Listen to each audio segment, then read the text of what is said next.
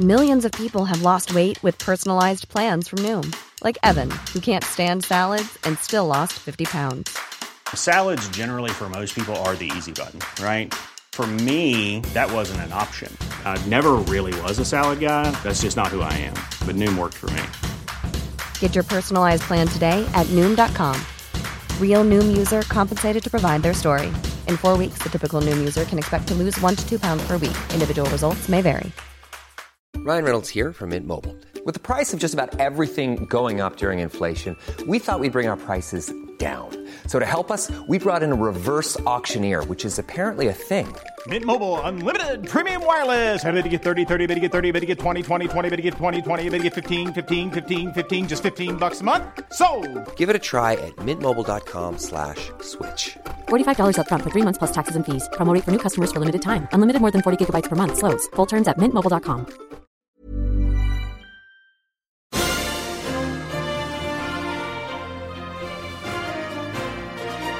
All right, then. It won't be a sweep. It will not be an embarrassment. The Montreal Canadiens do, in fact, belong on the same sheet of ice as the Vegas Golden Knights. It's the Yahoo Sports Hockey Podcast.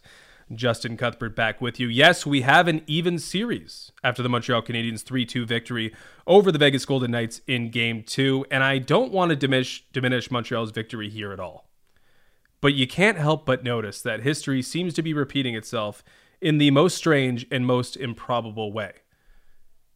As you remember, John Tavares was lost in game one of Montreal's opening round series versus the Toronto Maple Leafs in game one. And in round two, Mark Scheifele, the top center for the Winnipeg Jets, was lost after he took himself out of the series with a hit on Jake Evans. And now, to start game two, the Vegas Golden Knights, again, as it was in the first two rounds, are without their top center, so Montreal is facing a far easier task. And at least for one night, without Chandler Stephenson on this night, it drastically changed the dynamic between Montreal and Vegas, like it did with Montreal and Toronto and Montreal and Winnipeg. No, Chandler Stephenson is not John Tavares and he's not Mark Scheifele, but the loss is significant. And at least on this night, it left Vegas searching for answers. More on that in a bit, but first, I think we got to start at the, at the very start of the game because, I mean, this is really, uh, you know, what happens in the first period, you know, barring the fact that there is, you know, goals are scored. And I think it, you know, sets the tone for the exactly what sort of game we're going to get. And after Vegas didn't show any urgency, it seemed, in the first period of game one, non existent it seemed like they were really willing to just have that feeling out process where they just, you know, got a feel of the game and, and you know, got a feel of the series.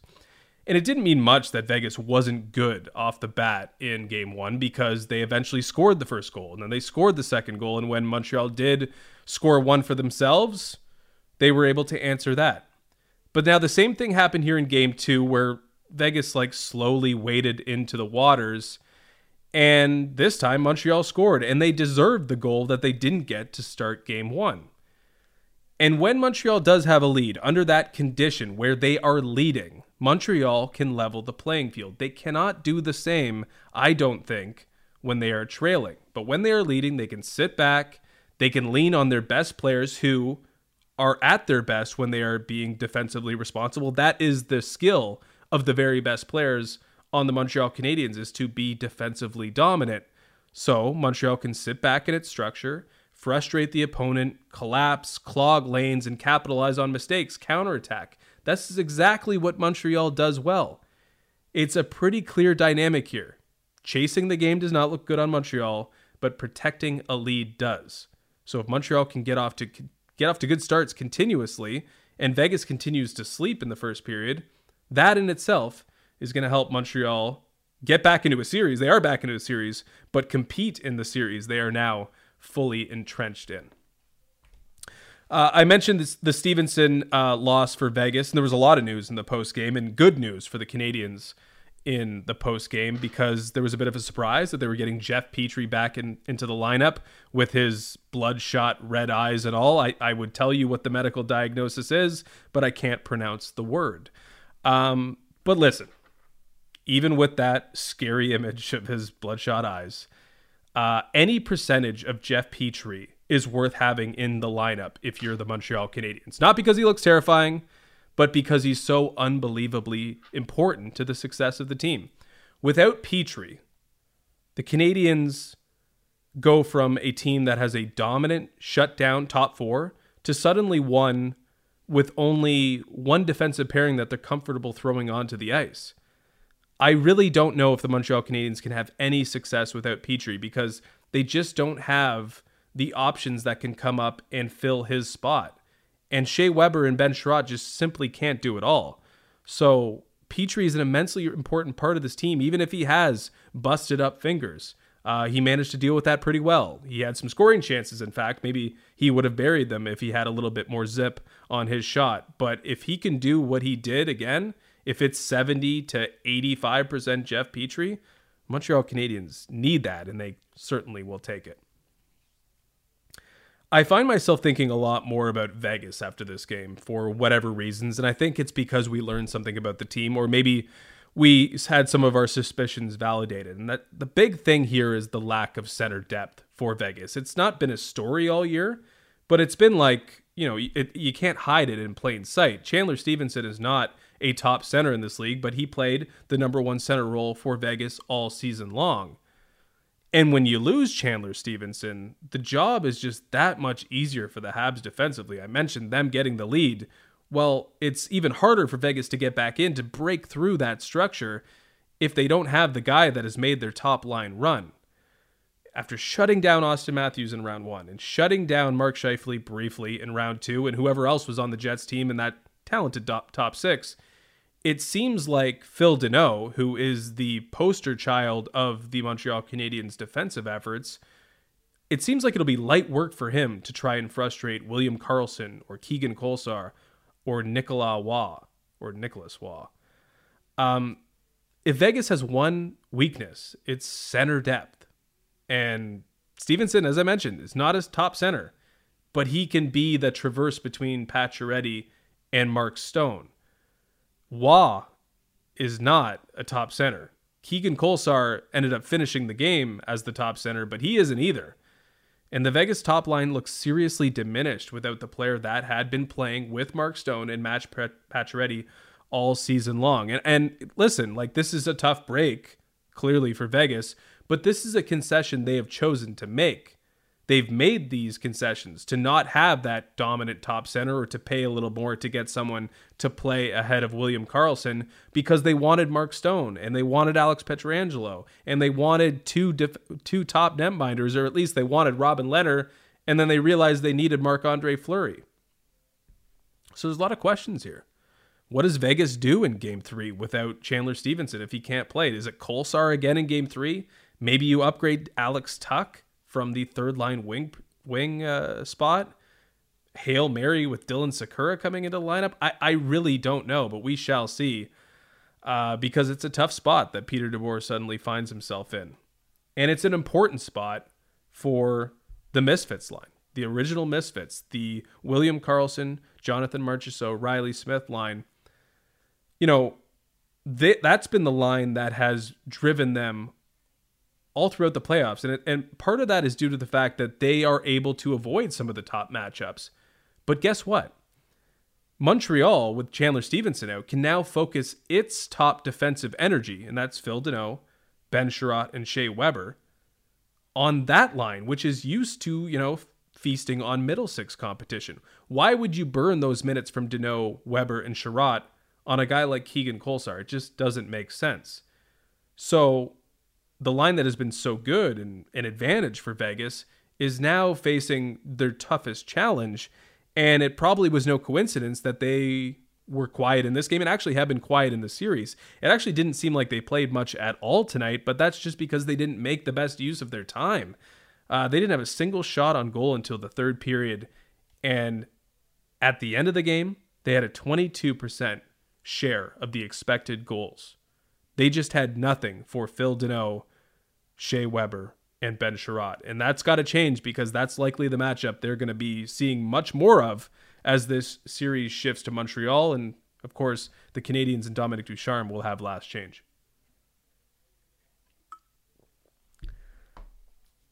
Another observation, I guess, on the Vegas side is the usage from Peter DeBoer. Uh, I think the head coach of Vegas could be a lot better too. I mean, the circumstances certainly weren't ideal. You didn't have Stephenson, you were down in the game. And yet, you know, this different challenge here doesn't really impact his usage. It doesn't change the way he approaches the game. And I think the worst part of that is that the fourth line continued to play just as much as seemed as everyone else. And the problem with that, I mean, it'd be okay if they were making a difference out there, but they weren't even hitting their baseline objective, which is to get a little bit of a rise from the crowd. Like, I have never heard the Vegas crowd that quiet. And yet, the guys who were supposed to spark some fire on the bench and, and in the crowd as well continued to hop over the boards and ended up playing like on average in five on five minutes, like three minutes less than the middle six forwards. That includes the Karlsson line and that includes uh, Alex Tuch in the third line. Like that's just uh, there's got to be some sort of discrepancy, especially if you're chasing a game, and especially if that fourth line, which was missing Keegan Kolesar, isn't doing its job. With how good Montreal's fourth line is, every time Pete DeBoer puts Vegas's fourth line out onto the ice, certainly with the way they're playing, he is handing an advantage to the Montreal Canadiens. It is one of the best fourth lines in the league, at least in terms of postseason form. Like I think that's just proven. Corey Perry, Joel Armia, and Eric Staal have been a difference maker for the Montreal Canadiens. They have the upper hand in this battle of four lines, fourth lines. There is no question. And they scored the opening goal against this game, in this game, against Reaves and Carrier or Carrier and um, Patrick Brown, who was filling in for Kolesar. Uh, that's Montreal will invite that matchup every time. Now, 24 points in these playoffs between Corey Perry, Joel Armia, and Eric Staal. They are doing a tremendous job, and I think they're going to see only more and more ice time because Pete DeBoer just wants to put his fourth line out there. Another issue for Vegas, and I apologize for sort of belaboring the point here, but I, I feel like this game was more about them than Montreal because Montreal achieved its objective and there's very little to nitpick. But Vegas's power play is a massive, massive concern. They were the, the, the Vegas Golden Knights were the only team that got a power play. They got two of them, so only four minutes uh, spent on the man advantage. But they essentially produced nothing with those minutes. And this has been the story since the start of the playoffs and even beyond. They fell to four for 34 in the postseason on the man advantage. And since April 1st, and shout out to Nick Alberga of Sportsnet for this one, the Vegas Golden Knights are 15 for 102 on the man advantage. Pretty wild. I mean, they're not exactly, you know, loaded with talent and guys that you would, you know, stationary shooters and immensely creative players. Like that's not really their brand, but that is a severe, severe outage. And it's interesting because you look at what they're trying to do, and it's more often than not, it seems like a guy like Alec Martinez, who was never really known for being a guy who was going to be a factor on any power play, is the guy that's getting the open looks. And that might be in part due because the opposition saying, okay, if we're going to make, if we're going to let anyone beat us, let's let Alec Martinez beat us. And I understand that. Um, but there's got to be some other options. There's got to be more that they can bring to the table. And this is sort of the story with a lot of teams pretty much every team other than the Tampa Bay Lightning and the Colorado Avalanche, who had so much success, those two teams, on the power plays in playoffs, and everyone else seems to be struggling a little bit. Um, but Vegas has got to get that going. Like, any looks for Max Pacioretty? Not really. They got to get it going. Uh, face-offs, too, another issue. And I'm not usually a face-off guy, but the faceoffs were clearly part of the story after game two. I mean, Vegas got absolutely worked in the faceoff dot, especially in the offensive zone. So that's you know it's it's their guys who are being put out there to make a, a difference offensively that are losing those draws, and there's some reason to that. But when they lost the majority of them handily, the few that they won, they turned directly into goals. So when Vegas was winning offensive zone draws, they were more often than not, or pretty close to, scoring goals. They scored their two goals off face-off wins in the offensive zone, but they lost about 75% of the ones that they take that they took in the offensive zone. And that right there is a problem.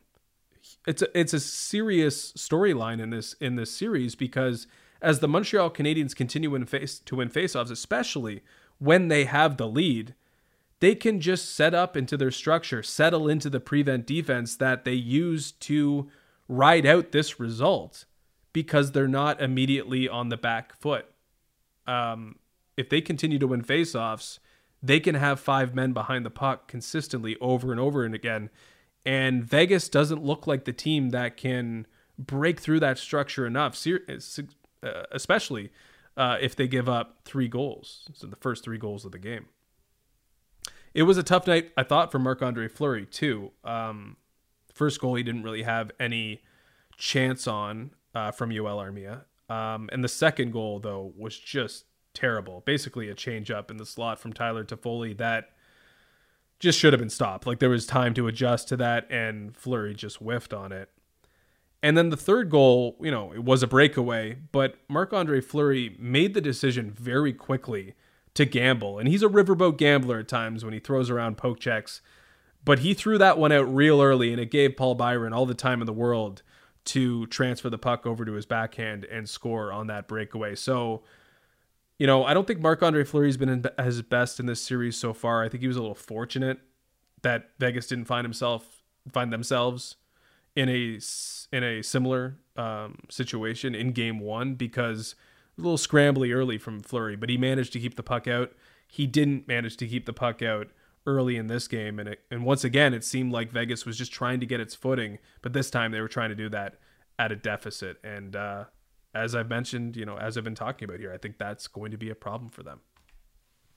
But just overall, I, I, I thought it was a bad performance from the Vegas Golden Knights. I didn't think they were good early, and I didn't think they were all that inspired until late in the game when they sort of got I don't want to say gifted. They they set it up off a set a set piece, and Alex Pietrangelo scored uh, a nice goal, his second of the game.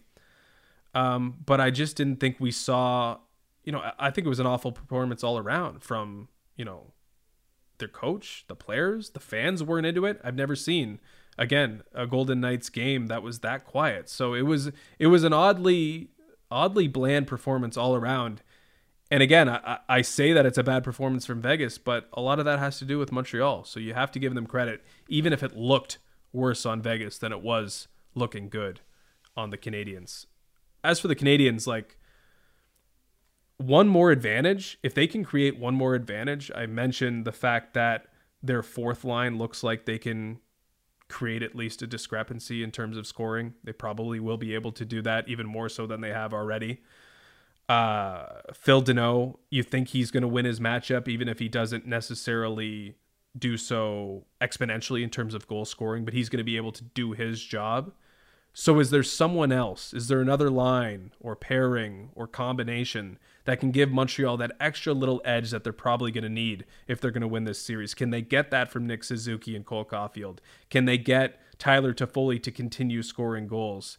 Can they get a little something extra from Josh Anderson, maybe Jesperi Kotkaniemi? If there's something else that can emerge in the middle six for them, then they could be in this series. Even when it looked like after this, after game one, with the defense pairings reeling, with Shea Weber looking like he was hurt, just like Petry, we didn't know he was going to play, and, and all these things that sort of felt like it was adding up. And then the Stephenson injury just sort of neutralized all that. So it looked like they were out. But now it looks like they can be in if they can find one more little opening in this series to take advantage of. I think they're going to have that opportunity as the series shifts over the border for the first time. We've got cross border travel, and the Montreal Canadiens will be hosting game three of the NHL's semifinal series on Friday night. Um, Tampa and the Islanders, game three goes on Thursday. Uh, I think I'll be back to discuss that, but sh- for sure I'll be back Friday. Got to figure out which which day is best uh, to actually take a night off. Um, but it should be interesting now with all four teams seven wins away from the Stanley Cup. The race continues, and Montreal is in the thick of it. Maybe something we didn't ex- expect. Um, We'll discuss this series more and we'll dive into Tampa and the Islanders more eventually, even if it's not Thursday night. Uh, but it should be an exciting weekend ahead with both these series now deadlocked at one apiece and the Montreal Canadiens, earning a split. If you can break even in Vegas, that's always a good thing. Uh, we will talk more about these two series and the race to the Stanley Cup next time. Hey, it's Danny Pellegrino from Everything Iconic. Ready to upgrade your style game without blowing your budget? Check out Quince. They've got all the good stuff shirts and polos, activewear, and fine leather goods, all at 50 to 80% less than other high end brands. And the best part? They're all about safe, ethical, and responsible manufacturing. Get that luxury vibe without the luxury price tag. Hit up quince.com slash upgrade for free shipping and 365 day returns on your next order. That's quince.com slash upgrade.